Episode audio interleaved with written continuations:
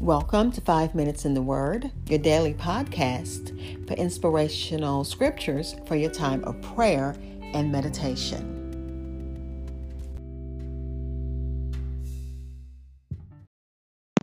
We're beginning Proverbs chapter 20, and I am going to again read big chunks because, again, even though it seems redundant, it's really not.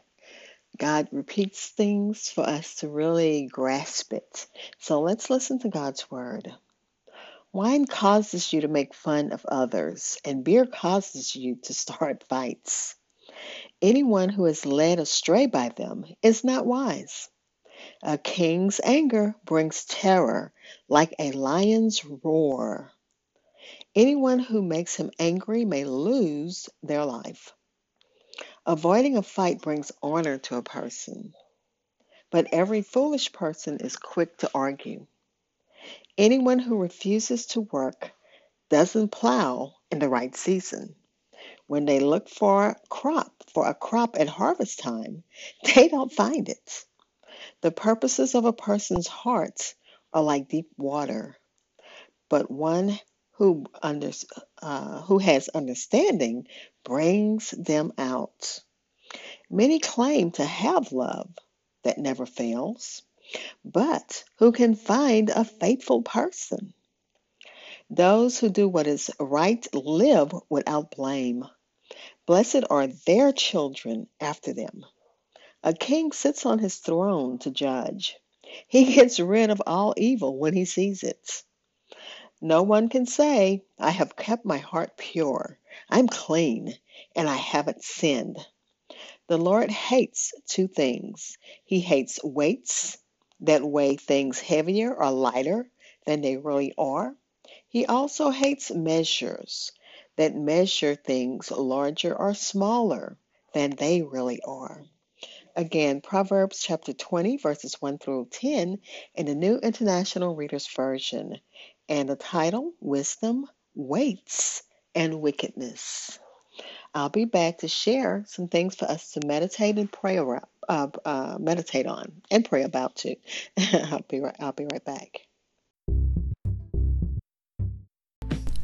This is Hope Scott. I'm your host for Five Minutes in the Word. Thank you for listening to my daily podcast.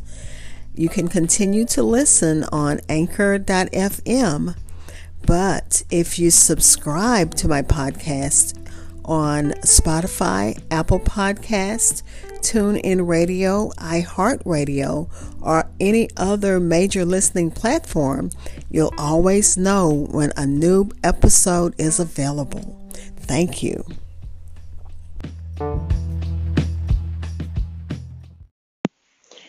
Again, we're looking at Proverbs chapter 20, verses 1 through 10 in the New International Reader's Version. And I'm hoping everyone is having a blessed Good Friday.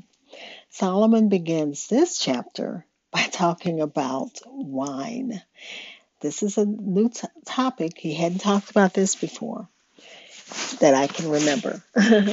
but he says, Wine is a mocker and it wine and he warns against the consumption of alcohol because of course it can lead to drunkenness which should be avoided because most of the time drunk people cause and uh, start fights that are cause of strife.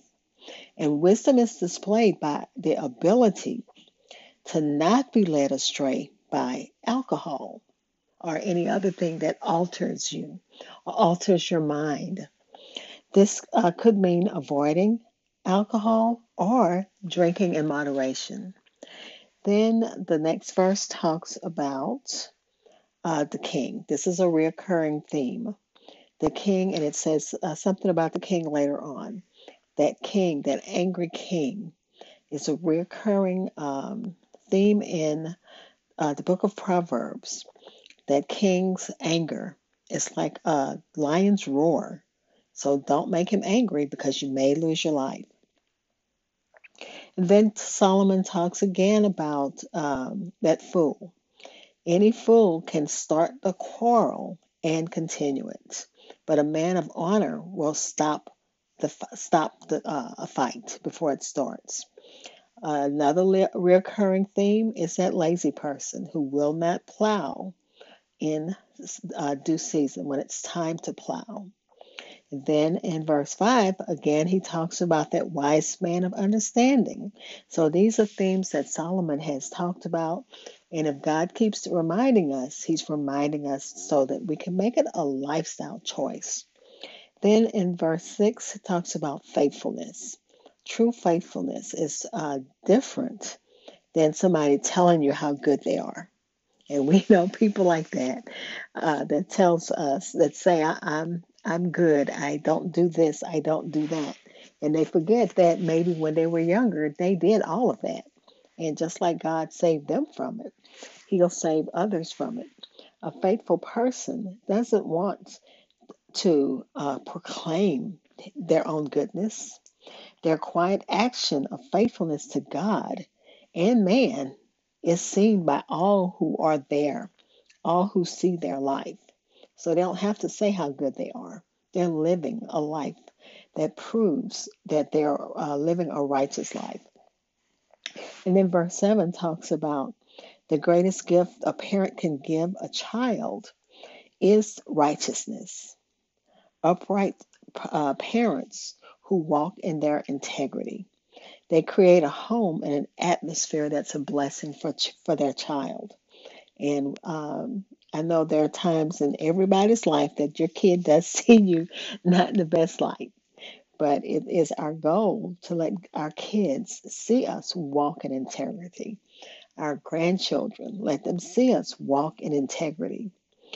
And then uh, again, he's talking about that king, the presence of the king to his subjects or the presence of those in authority uh, makes people feel good because, especially if they know that their leader is godly and their leader is just, and that godly, just leader is going to cause evil to be handled. They're going to handle evil.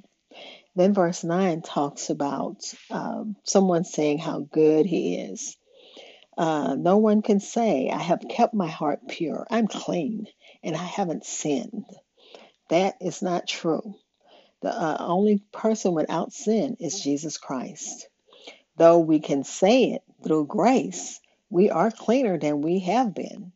But we cannot say that we are clean and pure from all sin, except for the blood of uh, Christ, who has washed us and made us clean. We're all sinners saved by grace. And then verse 10 talks about that dishonest merchant, that person who's saying, or um, measuring some things larger than they really are and smaller than they re- really are. That's a dishonest merchant, and God hates that. Let's pray. Father, we thank you again for your word. Thank you as we um, get ready for Easter in a few days, as we celebrate your resurrection. We thank you for this Good Friday, the day that um, you chose to die for us on Calvary. We thank you for the shed blood of your Son.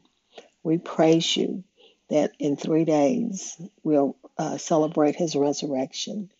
God, we pray for those who need you in a special, mighty way. And we bless you. In the name of Jesus, amen. Thank you for spending time in God's Word with me. Be blessed.